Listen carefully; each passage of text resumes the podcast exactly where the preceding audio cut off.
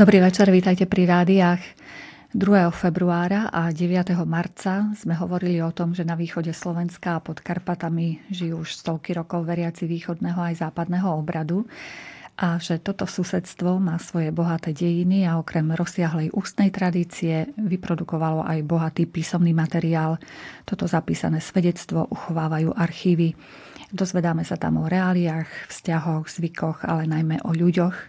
Dnes by sme chceli v listovaní týchto archívnych materiálov pokračovať a dozvedieť sa niečo viac.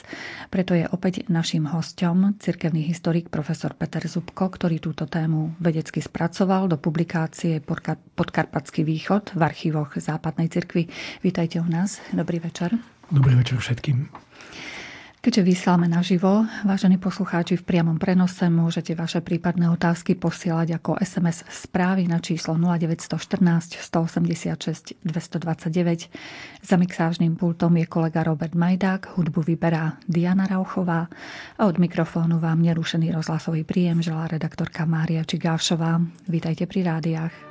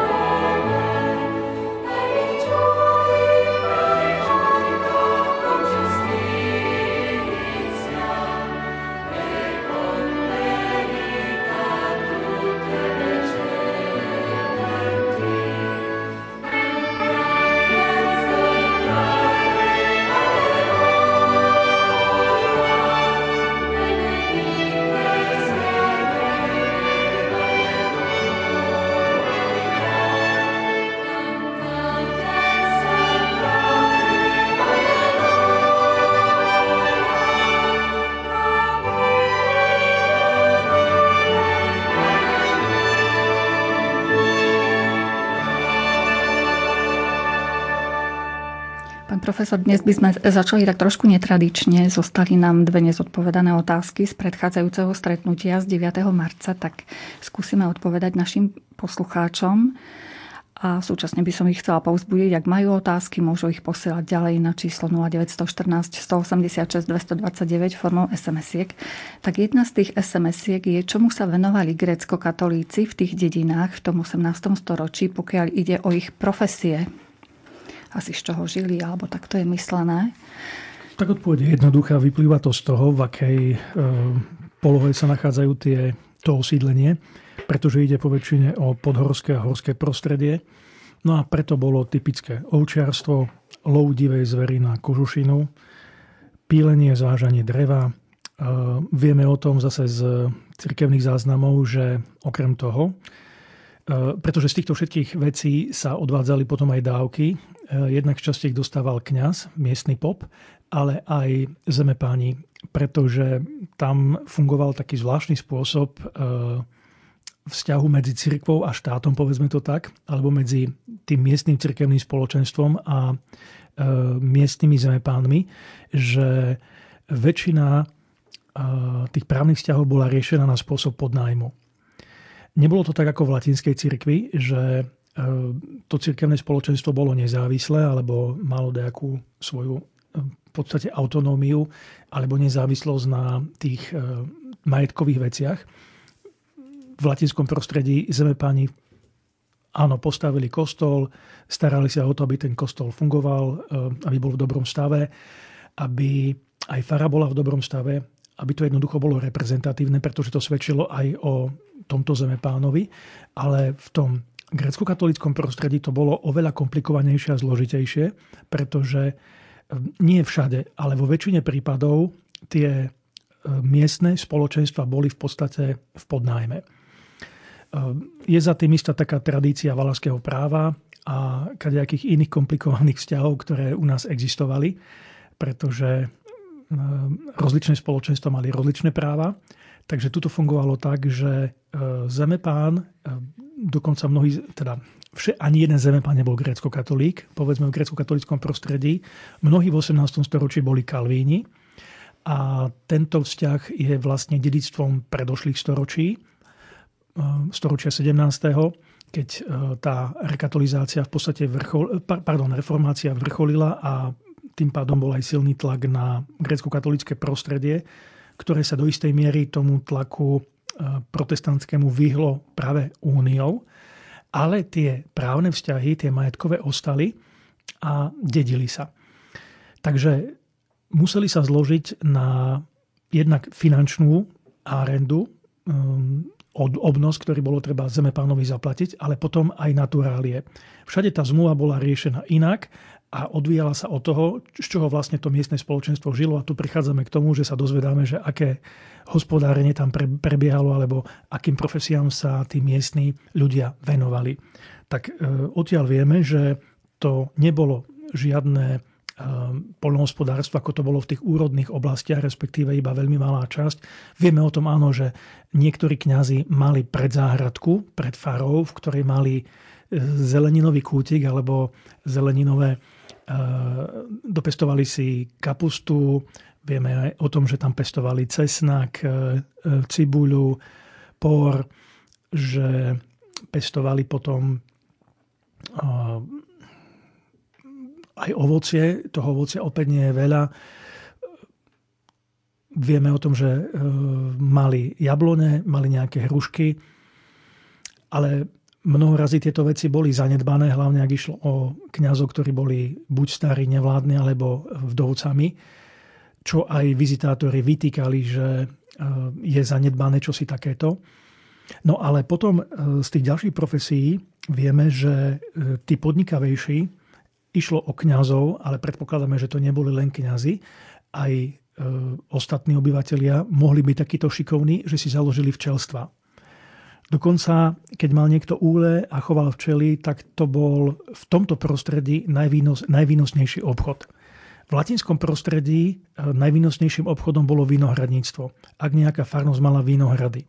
Takéto vinohrady boli napríklad v Tokajskej oblasti alebo na juhu Abovskej, stolice tam tie farnosti, to, to ani mesto Košice sa nechytalo, koľko tam tí kňazi mali príjem. Ale išlo o latinských kňazov. Zase na tom severe ten výnos top bolo včelstvo. Pretože na jednej strane tu máme med. Med bolo sladidlo, ktoré bolo tým prírodným sladidlom, v podstate jediným, ktoré vtedajšia doba poznala, najrozšírenejším. No a okrem toho včely produkovali vosk. Vosk sa používal v cerkvách, samozrejme aj v kostoloch, ale v ich cerkvách, e, pretože z neho sa vyrábali sviece. No a sviečky sa palili pri každej jednej bohoslužbe. Sú povinné, boli povinné. Takže e, na tom sa tiež dalo samozrejme zarobiť. No a potom samozrejme e, tie voskovice alebo tie sviece sa predávali aj, ľuďom, pretože doma sa takisto svietilo len ak tak sviečkou. Takže toto bol e, príjem, ak teda ho niekto zvládol, že to vie vyrábať a stará sa o to. No a potom e, to pastierstvo, e, ktoré bolo dominantne zamerané na chov oviec, no a ovce vieme, že prinášajú úžitok niekoľkoraký, vlnu, meso, ale aj mlieko, z mlieka potom ovčí sír, žinčica a všetky tie výrobky, ktoré ovčiarstvo produkuje. No a to ovčiarstvo nebolo len záležitosťou tých vysoko e, postavených nadmorských výšok, ale aj nížinných pahorkatín, aj dokonca rovín.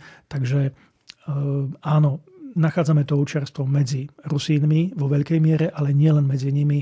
Ono bolo všeobecne rozšírené vlastne v celej krajine. Bolo také vlastne taká panoráma uhorská to ovčiarstvo už vlastne od gotickej doby, keď sa vo veľkom rozšírilo.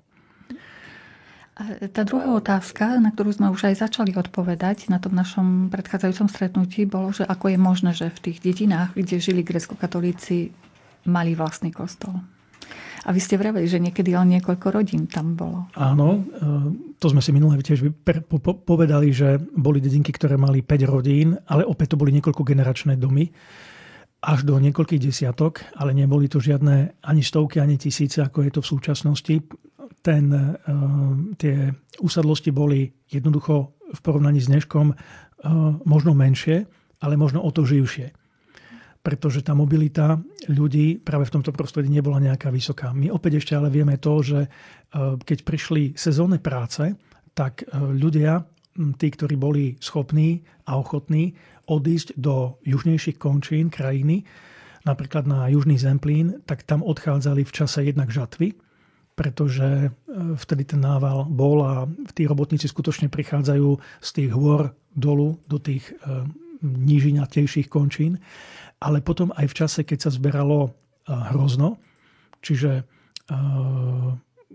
koncom leta, to je september a október, a to tiež boli práce, ktoré, kde si dokázal ten človek zarobiť a potom pomôcť svojej rodinke. No, ak ide o tie cerkvy, tu, tu si treba uvedomiť jednu vec, že vtedajšia spoločnosť bola spoločnosť religiózna, náboženská. Neexistovalo čosi také ako sekularizácia alebo niečo. Nikto si nevedel predstaviť život bez Boha. A tých konfesí v našej krajine bolo niekoľko. Grécko-katolická len jedna z nich. Máme tu samozrejme rímskych katolíkov, máme tu niekoľko e, denominácií protestantských, máme tu ale aj Židov, máme tu aj pravoslávnych a e, každé to spoločenstvo, ak bolo trošku životaschopnejšie a hlavne svoju vieru chcelo prejaviť e, aj na vonok, tak si postavilo svoj sakrálny objekt. A tie sakrálne objekty nám tiež e, veľa rozprávajú. Na jednej strane o vývoji tej lokality, pretože tie cerkvy zvyčajne môžu mať centrálnu polohu, ale opäť nemusia. E, ono tá cerkev mohla byť radená ako jeden zo zástav, ako jeden objekt v zástavbe nejakej uličnej, e, predovšetkým v tých takých komplikovanejších lokalitách, kde buď nebolo možné postaviť cerkev niekde uprostred, alebo kde to pán jednoducho nedovolil, pretože vieme aj o takýchto prípadoch. No a potom, keďže ide o hornatejšie končiny, tak e, tiež bolo e, potrebné zvažovať, v akej tej miestnej polohe bude tá cerkev postavená, pretože ju nebolo dobre postaviť hneď pri nejakom potoku, pretože tie potoky sa z času na čas vylievali a tým pádom aj robili škodu, ale niekde na vyvýšenom mieste. Takže potom sa prirodzene hľadalo to najlepšie miesto, e, vysoko zdvihnuté od nejakej tej miestnej riečky a potôčika, aby nebolo ohrozené práve tou vodou, ktorá je pravidelná, keď prší, alebo keď sa topia snehy, alebo môže aj hociaký príval. Takže každá tá lokalita skutočne mala svoju cerkev. E, tie cerkvy boli stavané z toho najdostupnejšieho materiálu, ktorý bol, a to bolo drevo. E, prečo sa nestávali kamenné cerkvy? No už preto, lebo nie, že by kameňa nebolo. Práve, že naopak e, lom nie je problém otvoriť, ale opäť ak by sme chceli v 18. 17. storočí otvoriť nejaký lom, tak by to bolo na majetku určite nejakého zemepána a ten by na to musel dať súhlas. A to nebolo také jednoduché. Opäť aj e,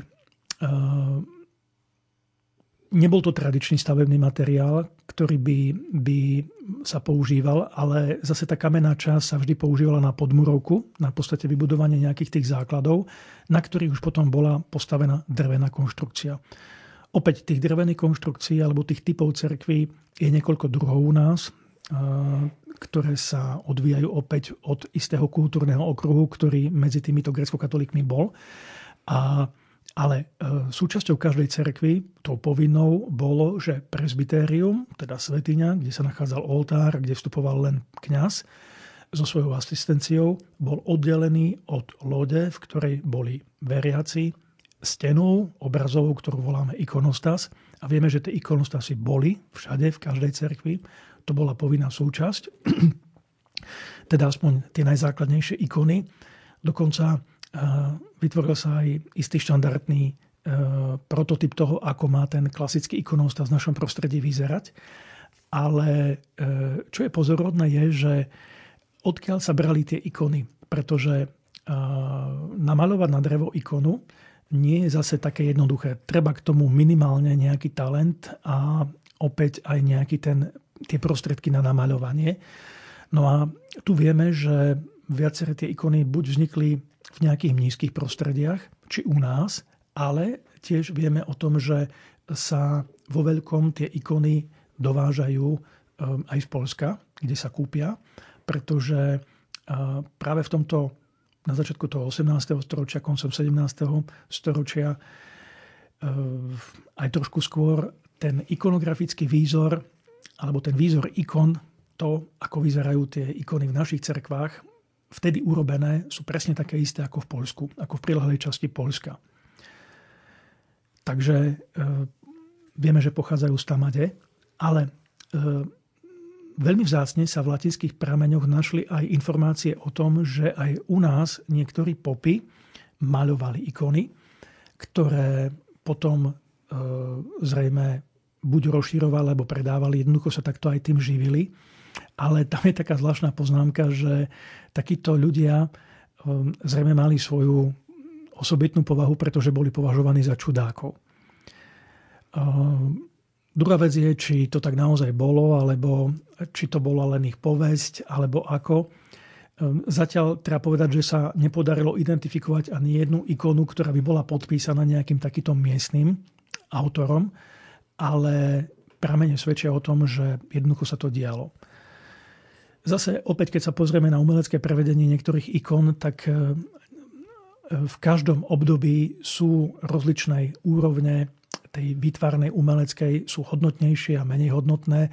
Niekedy dokonca krásne vidíme aj to, že e, ikona bola namaľovaná e, relatívne celkom dobrým spôsobom, ale podľa staršieho vzoru. Ten starší vzor vieme krásne zaradiť podľa toho, ako to vyzerá do nejakého obdobia ale ten mladší, tá mladšia napodobenina je určite minimálne o niekoľko desaťročí, storočí mladšia. A tu krásne vidno, ak sa tí ľudia snažili pri tej svojej chudobe doplniť tak, ak len najlepšie vedeli to, čo im chýbalo.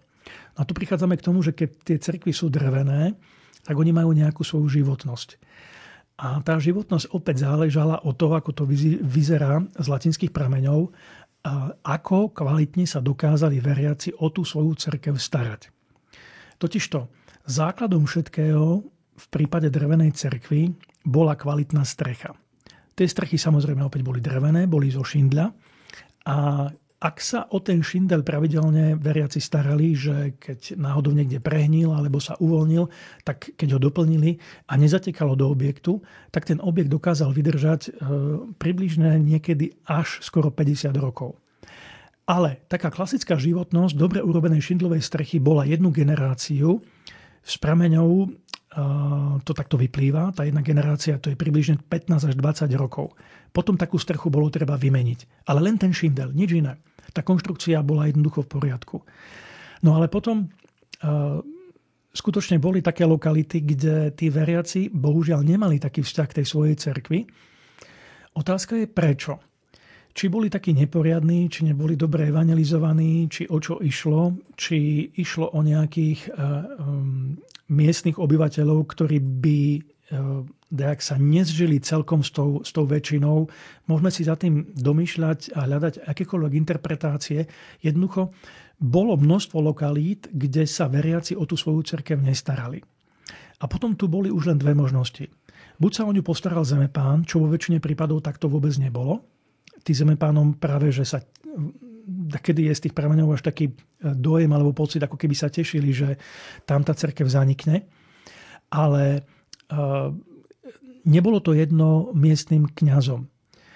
Väčšine kňazov to teda jedno nebolo a väčšina z nich z vlastných prostriedkov tú cerkev nejakým spôsobom vždy zrekonštruovala, opravila, dala do poriadku tak, aby to nebolo na smiech sveta, jak sa povie, ale na Božú slávu. A e, títo kňazi potom takto aj argumentovali pred cirkevnou vrchnosťou, že tam chcú ostať, pretože sa z vlastných prostriedkov starajú aj o cerkev a dokonca aj o faru.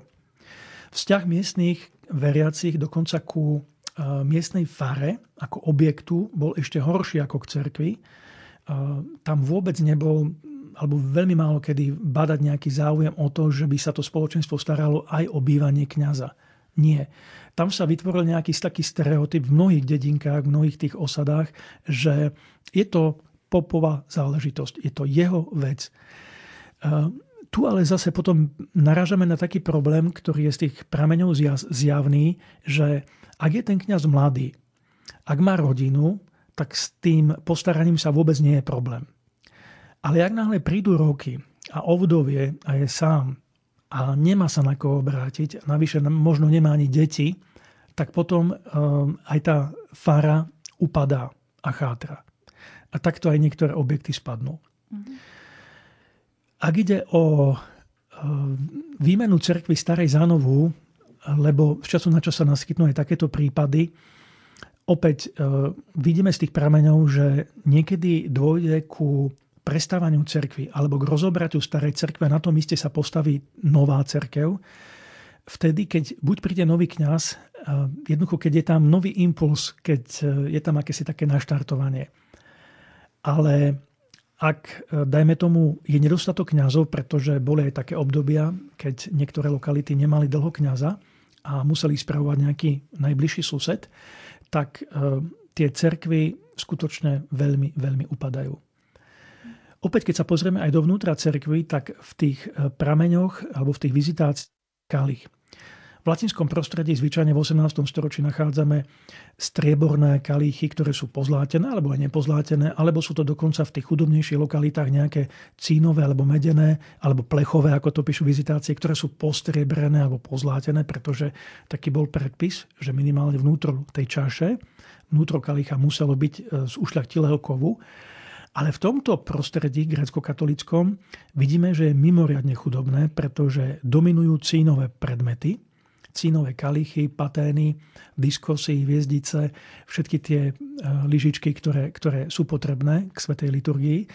A v tých bohatších, a nie ich veľa, skutočne ich veľmi málo v lokalitách, boli predmety, ktoré boli, dajme tomu, že medené, alebo postriebrené.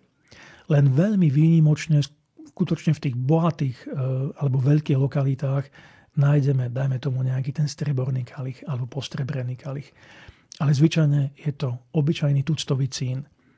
Cín bol zase kov, ktorý sa používal predovšetkým v čase vrcholiacej reformácie a začiatkom rekatolizácie v protestantskom prostredí, aby sa deklarovala istá chudoba, istá jednoduchosť toho aj liturgického slávenia.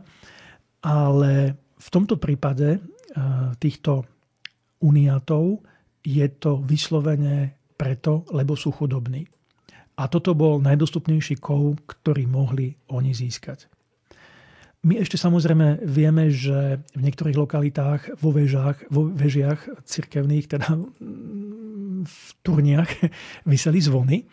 Zvony samozrejme boli zo zvonoviny, ale e, tie zvony zrejme neboli veľké v porovnaní s tými latinskými.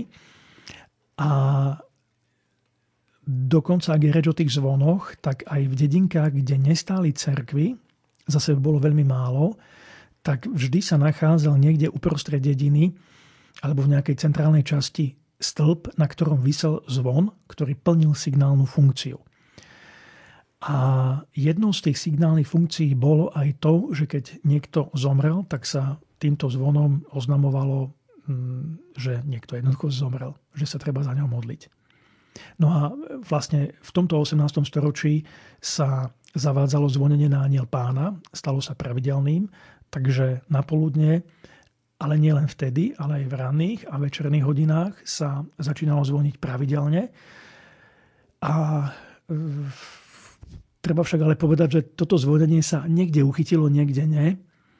Skôr sa uchycovalo v tých miešaných lokalitách alebo v tých lokalitách, ktoré boli blízko k latinským dedinám. A skôr to svedčilo o takej tej kultúrnej spätosti tou väčšinovou spoločnosťou, ktorá tiež zvoní v tom a v tom čase. Takže asi tak. Čiže predtým sa nezvonilo v grecko-katolíckých obciach eh, až od 18. Zvonilo sa na bohoslužby, ale mm-hmm. nie na poludne, na, na aniel pána. pána. Tak som myslela. V tomto a... čase je to novinka pre nich. Áno. A ten kalich a ďalšie liturgické predmety to museli zabezpečiť veriaci nejakým spôsobom, nejakou zbierkou financií alebo ako? Bola to záležitosť zeme pánova, ale um, Viete, ak zemepán je neochotný, čo v týchto prípadoch zrejme mnoho razy takto aj bolo, tak si to zabezpečilo to cirkevné spoločenstvo samo. Určite to urobil miestny kňaz. Mhm. A toto, toto bolo jednoducho to najdostupnejšie, čo sa urobiť dalo a čo už ako tak zodpovedalo tej cirkevnej požiadavke, aby to bol kov. Áno. A vtedy vznikali aj tie krásne drevené chrámy, ktoré môžeme aj dnes ešte obdivovať.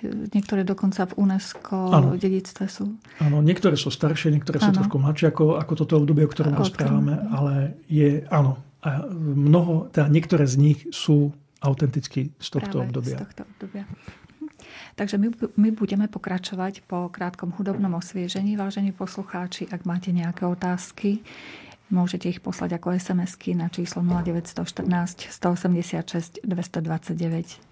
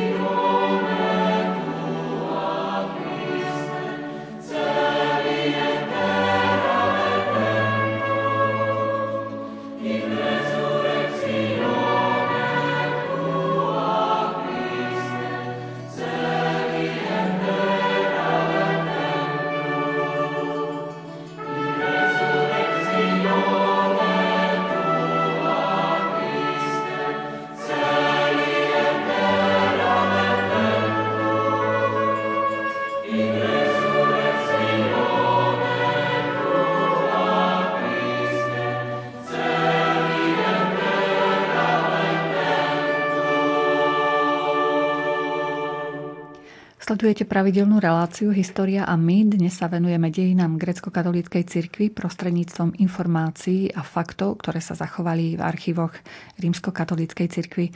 Naším hostom je cirkevný historik pán profesor Peter Zubko, ktorý je súčasne aj autorom knihy Prídu mnohí od východu i západu, ktorá je venovaná tejto téme. Ak máte nejaké otázky, môžete ich poslať formou SMS správy na číslo 0914 186 229. V tom marci, 9. marca sme rozprávali o Únii. Keby sme tak jednou, dvomi vetami tú Brestskú a Užhorodskú úniu pripomenuli, aby sme potom mohli hovoriť vlastne o revízii únie. V roku 1596 sa konala únia v Polsku, ktorú poznáme ako Brešská únia alebo Brezlitovská únia keď vznikli uniati na území Polského kráľovstva. Užhorodská únia to bol proces, ktorý vznikal medzi rokmi 1646 až 1652. Nebol jednoduchý. V podstate by sme mohli povedať, že mm, na tri pokusy alebo na tri veľké udalosti sa to jednoducho potom podarilo. Mnoho razy eh, sa zvykne tá únia v, Užhor, teda v Užhorode, tá Užhorodská naša únia, porovnávať s tou Polskou, ale bez toho, aby sa uviedli nejaké argumenty, že v čom tá podobnosť jednoducho je. Pretože ja som častokrát počul, že to bolo také ako v Polsku. No nebolo to také ako v Polsku, pretože úplne ten základný rozdiel je v tom, že Polská únia, Breská únia je klasická cirkevná únia so všetkým, ako sa to robiť má ako sa to robilo aj inde vtedy v Európe, ale Užhorodská únia vôbec ani jeden z tých atribútov takýto nemá. Kým tam tá únia v Polsku je klasická cirkevná únia, u nás to išlo skôr o e, uplatňovanie zemepánskeho práva, keď e, poddaní prešli z pravoslávia na uniatizmus pretože tak si to želala ich zemepánka, grovka Jakušičová z Drugetovského panstva.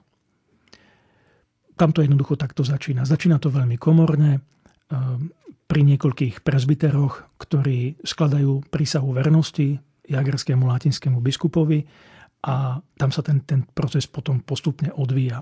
Ten proces ale však nie je jednoduchý, je komplikovaný v tom zmysle, že ono po nejakých mesiacoch alebo možno roku ako keby vyprchalo to načenie a zrazu sa nevie, či tá únia existuje alebo neexistuje, pretože e, tri roky na to, v roku 1649, dochádza k, op- k zopakovaniu únie alebo k potvrdeniu toho, čo sa už stalo kedysi, ale opäť bez nejakých tých slávnostných vonkajších foriem. E, aj prečo je to tak, to si môžeme len opäť e, interpretovať na základe toho, že v tomto prostredí nemáme nejakú uniackú šľachtu alebo pravoslávnu šľachtu, ktorá by sa chcela zrovnoprávniť s latinskou šľachtou a e, súčasťou toho by bolo aj toto náboženské riešenie.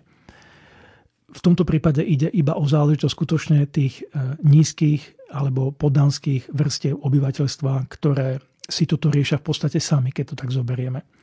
No a potom tá únia je definitívne upevnená v roku 1652 vďaka pôsobeniu jezuitov v okolí Užhorodu, ktorí tento proces završia a tá únia sa v podstate od tohoto obdobia stáva nezvratnou.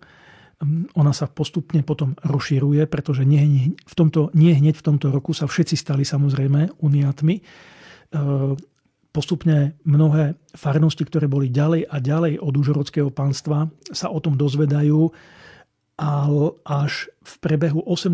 storočia môžeme povedať, že definitívne všetky pravoslávne farnosti na severe e, Uhorska, severovýchode Uhorska pod Karpatmi prechádzajú do únie.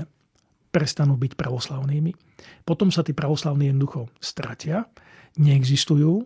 My síce vieme o zo pár pravoslavných zboroch, ale išlo o tzv. moskovitov, teda o ľudí, ktorí boli pôvodne z Ruska, z, Moskvy, teda z moskovského kniežatstva, ktorí e, mali svoje zbory, lebo tak sa označujú v latinských vizitáciách, napríklad v Šiatrovom Novom meste alebo ešte v niektorých mestečkách na južnom Zemplíne, kde prichádzali práve tiež za sezónnymi prácami. A títo si žijú izolovane, rozprávajú aj inou rečou, rozprávajú po rusky a nejak sa neidentifikujú, nesplynú nikdy s tým väčšinovým obyvateľstvom. Vlastne o tých pravoslavných sa potom začíname dozvedať a objavujú sa u nás až v medzivojnovom období v 20. storočí, ale to je už úplne iná epizóda. Takže tá únia má takýto priebeh. V prebehu 17. storočia mali uniati relatívne dobrých biskupov, ktorí sa dokázali o to svoje prostredie postarať. Na druhej strane v tomto období sa latinská cirkev nejak, nie že nezaujíma, ale nejak sa nevenuje tejto otázke, pretože sama má svoje existenčné problémy, ktoré spočívajú e, vlastne v rekatolizácii. Napríklad aj Jagerské biskupstvo na začiatku 17. storočia nemá veľa kňazov, má ich iba asi 35. Takže e, samo má svoje existenčné problémy kým tých napríklad e, grecko-katolických kňazov, tých uniackých, bolo niekoľko stoviek. A keď tu zvážime, že po skončení stavovských povstaní, tých stavovských povstaní vieme, že v 17. storočí bolo niekoľko, posledné bolo povstanie Františka Rakociho II. A to bolo e, ukončené satmarským mierom roku 1711 tak potom sa začína situácia v krajine stabilizovať. A to nielen po tej stránke vonkajšej, hospodárskej a nejakej, ale aj po stránke náboženskej. A práve súčasťou tejto náboženskej konsolidácie bolo to, že sa samozrejme vo väčšej miere začína dariť aj rekatolizácii, ale ide aj o to, že jagerský biskup alebo s jeho poverením jeho dekani konajú prvé vizitácie práve aj v tom prostredí, odkiaľ poznáme uniatov a vtedy sa nám začínajú zberať prvé informácie vo veľkej miere práve o grécko-katolíkoch. A tu biskup, jagerskí biskupy prídu k takému konštatovaniu, že nemôže tu existovať nejaké prostredie bez biskupa, pretože oni nemali svojho diecezného biskupa, nemali riadnu diecézu. V podstate áno, mali biskupov predtým, ale nemali svoju vlastnú diecézu, ktorá by bola kanonicky erigovaná. Vždy sa rozprávalo o mukačevských biskupoch, ale neexistovalo mukačevské biskupstvo. To je ten paradox, ktorý tu jednoducho bol, čo je zase ďalšia anomália v porovnaní napríklad s tým tradičným eh, kanonickým prostredím, či latinským, alebo aj uniackým v Polsku, alebo aj pravoslávnym Polsku. Toto jednoducho na Podkarpatsku neexistovalo. Prečo je to tak, to je zase úplne iná otázka a zložitejšia, pretože ona vyplýva z nejakej tej minulosti.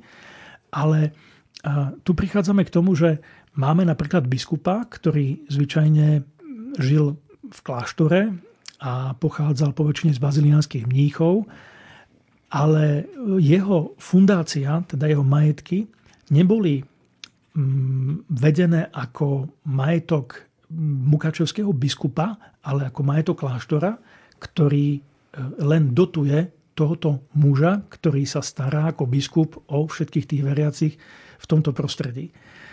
A to je taká zvláštnosť, do ktorej vlastne začínajú vstupovať latinskí biskupy a uvedomujú si, že, alebo teda vysvetľujú, že toto nie je takto možné robiť. A ďalšia vec, ktorá tu ale aj vyplýva súčasne s hľadaním odpovede na túto otázku, či to takto môže byť, je, že treba vytvoriť istý právny vzťah medzi biskupom, tým riadným, ktorým, za ktorého sa považoval jagerský biskup, a všetkými katolickými veriacimi. Latinskí veriaci to, že boli podriadení latinskému biskupovi, to bolo jasné. Tam sa uplatňoval ten teritoriálny princíp. Ale keďže tu boli aj uniacky duchovní, nielen duchovní, ale vôbec veriaci, ktorí tiež principiálne vlastne spadali do katolíckej cirkvi, tak e, e, ten vzťah medzi biskupom v a týmito východnými veriacmi sa hľadal v existujúcom kanonickom práve. A vďaka vtedajším kanonickým riešeniam, ktoré dnes nie sú ale považované za najšťastnejšie, tak e, sa hľadal predsa len nejaký modus vivendi. A ten modus vivendi sa našiel v tom, že uniácky biskup bol jagerským biskupom považovaný za obradového vikára. Teda kvázi personálneho biskupa pre týchto veriacich. Toto riešenie nebolo vymyslené v 18. storočí, bolo len nejakým spôsobom zdôraznené, pretože toto riešenie sa objavilo už niekoľko storočí predtým na 4. Lateránskom koncile, kde e, bol, bola funkcia obradového vikára definovaná presne, e, pre, ale prostredie e, uniacké alebo osobitné obradové prostredie v západnej Európe. Ale jednoducho tento model sa prevzal. Takže to fungovalo jednoducho takto. Čo sa samozrejme e, aj vtedy mnohým tým biskupom ale zase nie, nie len im, ale predovšetkým kléru nepáčilo, pretože eh, to predsa len považovali za istú formu útlaku, aj keď ten útlak, môžeme sa baviť na tom, že aký bol veľký alebo aký, aký veľký nebol. Eh, mnoho razy je práve táto otázka zneužívaná, alebo bola zneužívaná v literatúre na to, že latinská církev si chcela podmaniť tú východnú církev. No, opäť, je to taký anachronický pohľad, pretože ak sa pozrieme ešte raz na riešenie e, tej doby, tak tá doba to riešila tak, ako to najlepšie vedela podľa vtedajších predpisov. Jednoducho to urobila tak, ako to urobiť vedela. Druhá vec je tá, že možno chýbala nejaká väčšia empatia alebo nejaká mm, hĺbšia komunikácia medzi ľuďmi, aby si mnohé veci vyjasnili. Mnohí títo cirkevní hodnostári, ktorí vstupujú do týchto vzťahov, a treba povedať, že nielen na latinskej strane, ale aj na tej východnej strane sa mnoho razy stretávame tiež s problémami, tak vďaka týmto jednak mnoho razy sebavedomým ľuďom, ale na druhej strane mnoho razy aj obmedzeným, pretože máme aj takýchto ľudí v týchto vzťahoch, tak vznikajú problémy, ktoré sa potom ako pamäťový efekt dedia a hovorí sa, že však tu vždy boli problémy.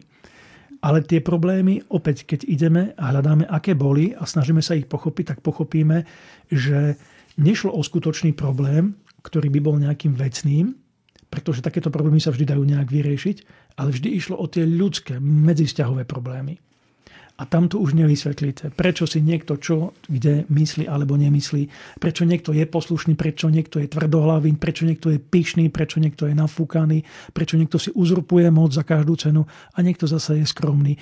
To, to jednoducho je problém, ktorý sa ale dá identifikovať, ale problém je v tom, že uh, ono sa potom uh, po nejakom čase zabudne na podstatu toho problému a traduje sa už len to, že bol problém. Ale to, že nebol vážny, alebo že to bol náš problém na našej strane, to už sa ale nepovie. Lebo to už sa nepovedať nemôže. Už sa tá pamäť stratí. Takže na začiatku 17, pardon, 18. storočia po Satmarskom miery, keď treba konsolidovať aj tie náboženské pomery, tak jagerský biskup si uvedomí, že áno, žijú tu grecko-katolíci, ale z tých prameňov sa zdá, že vtedajší biskup Gabriel Anton Erdödy ako keby nemal istotu, či to sú skutoční uniati. Je pravda, že oni sa nehlásili k pravosláviu, vôbec e, nebadať tu problémy, ktoré by svedčili o tom, že by nemali byť katolíkmi, ale on napriek tomu e, urobí jeden administratívny úkon a to ten, že nechá všetkých uniackých prezbiterov podpísať vyznanie viery, ako to vo vtedajšom čase bolo zvykom. A teraz čím sa on vlastne inšpiroval? Inšpiroval sa tým, že niekoľko rokov predtým sa v Polsku, teda v susednom kráľovstve, konala synoda v meste Zamošť, teda poznáme ju ako Zamoštskú synodu, v polskom prostredí sa volá synod Zamojsky. A táto synoda, ktorá sa konala v roku 1720 a bola pápežom vtedajším Benediktom XIII. schválená v roku 1724 a bola záväzná pre Polské kráľovstvo, tak táto synoda bola vyslovene latinizačná. Mm, o tom sa otvorene píše aj v polskej literatúre, aj v ruskej literatúre, aj v litovskej literatúre, pretože takéto tendencie tam boli. Opäť e, nebudeme to teraz rozoberať, pretože to je obrovský širokánsky problém, ktorý e, e, bol nielen teologický, ale vyzeral, mal aj nejaké praktické dosahy, ktoré sa odzrkadli aj v liturgii, aj v liturgických knihách, aj v liturgickom zariadení, aj v ikonách, aj, aj v oblečení a podobne. Ale nikto sa proti tomuto procesu v Polsku nebránil, ani ho vo veľkej miere nejak nekritizoval, aj keď vznikla istá reakcia, pretože potom vznikla protireakcia a časť uniátov sa opäť vrátila k pravosláviu v Polsku. Takže tá únia nebola 100% úspešná hneď na začiatku. Ale tento úspech vlastne mal vplyv na naše prostredie, ale nie priamy, ale nepriamy. Ako nepriamy? Okrem toho, že vtedajší jagerský biskup dal podpísať všetkým uniánskym kňazom vyznanie viery presne ten istý text, aký bol použitý na zámožskej synode, ale to bol text, ktorý predpísal pápež Urban VIII ktorý sa mal podpisovať vždy pri preberaní nejakého cirkevného úradu. Nebol to teda nejak špeciálne nanuncujúci a latinizujúci text, to vôbec nie. To bolo klasický administratívny formulár vyznania viery, aké existujú aj dnes. Ale e, tá synoda mala vplyv kultúrny. Totižto, po tejto synode v Zamožskej v Polsku sa e, začalo aj to uniacké prostredie trošku meniť a podobať na to západné prostredie. Napríklad tak, že v Polsku sa mnohé popovské rodiny nobilitovali, ale sami. To znamená, že sa začali považovať za nejakú vyššiu, teda, alebo nižšiu šľachtu. Za nejakých, na našej úrovni sme mohli povedať, zemanov. A e, začali vykladať, teda e, zmenili si aj mená, tie mená boli odvodené od nejakých lokalít, ktorých tie, eh, tie rody žili. Eh, a ono je identifikované niekoľko desiatok takýchto kňazských rodín, ale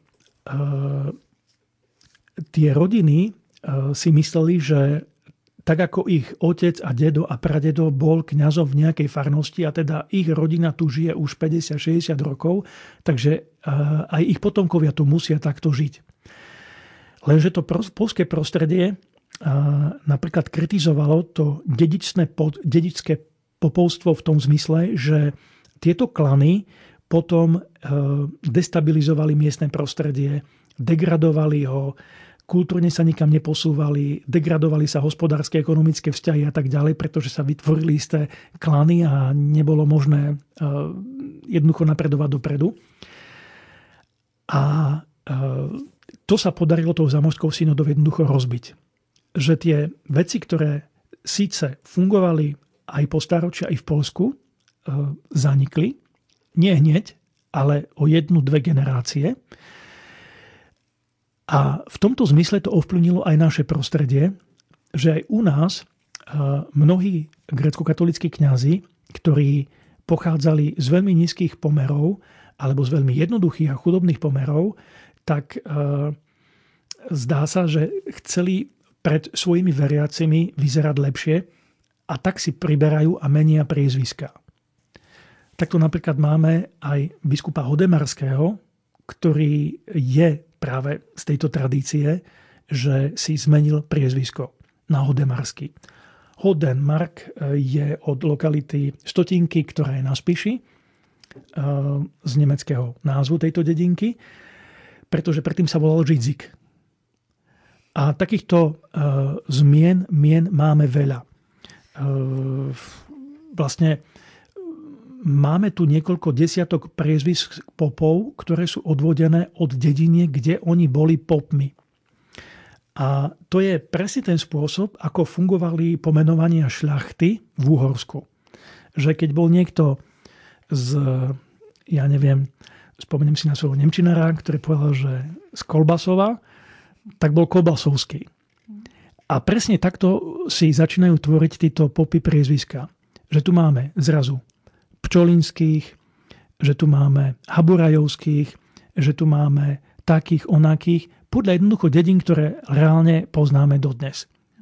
A dokonca e, v tomto období e, prichádzajú tu aj e, mnohí popis Polska, ktorí majú prezvisko ako je Krinický, Krenický a to je podľa Krenice, Krinice v Polsku. Opäť, to je ten kultúrny proces, ktorý ovplyvňuje toto naše prostredie.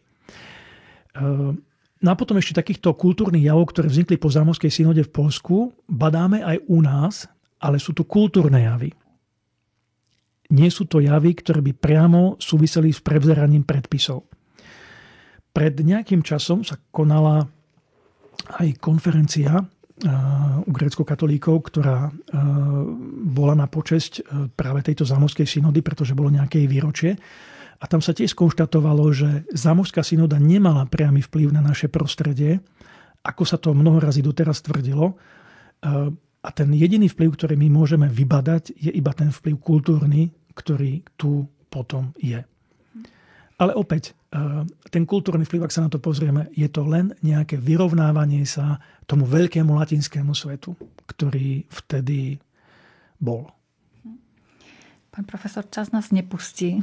Máme možno dve minútky, aby sme to nejako shrnuli. Prišla nám aj sms ale tej sa môžeme venovať vlastne aj v takom širšom rozsahu na, budúci, na budúce stretnutie, lebo jedného poslucháča zaujímalo, aký bol vzťah medzi grecko-katolíkmi a rímsko-katolíkmi práve v tom 18. storočí. Tak toto je asi na väčšiu odpoveď. Možno ešte také mikroshrnutie do jednej minútky, len vás poprosím na čo sa môžu tešiť eh, naši poslucháči, keď si nás naladia opäť možno o mesiac?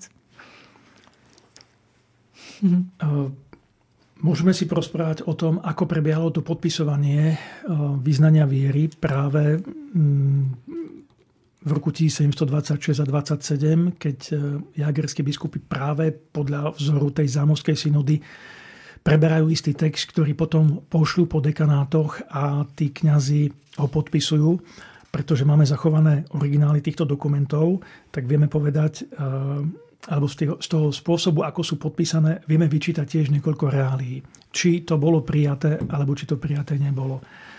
No a potom eh, je tu aj tá záležitosť obradového vikára, ktorá eh, nie je až taká jednoduchá, ale treba si ju právnicky vysvetliť.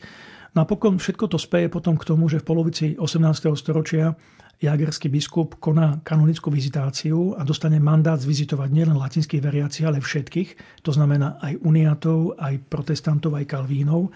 A vďaka tomu sa nám zachovajú ďalšie veľmi strategické a dôležité informácie o tomto prostredí, aké nepoznáme práve z tohoto prostredia. Mm-hmm. Takže preto sú pre nás zácne. Áno. Prišla nám aj taká zaujímavá otázka, no však nemáme už sekundy na to, aby sme odpovedali, ale môžeme odpovedať na budúce, že kde sa vlastne študuje za grecko-katolického kňaza.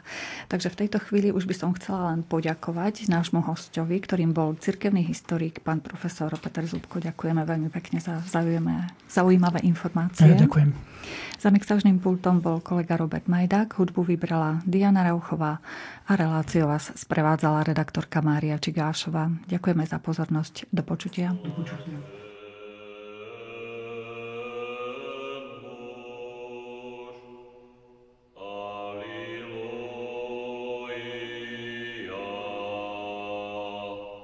Že nejde na slovy nečestivo, nas obi, neđe zgibe, neđe zgibe, niže ne ide nas obi,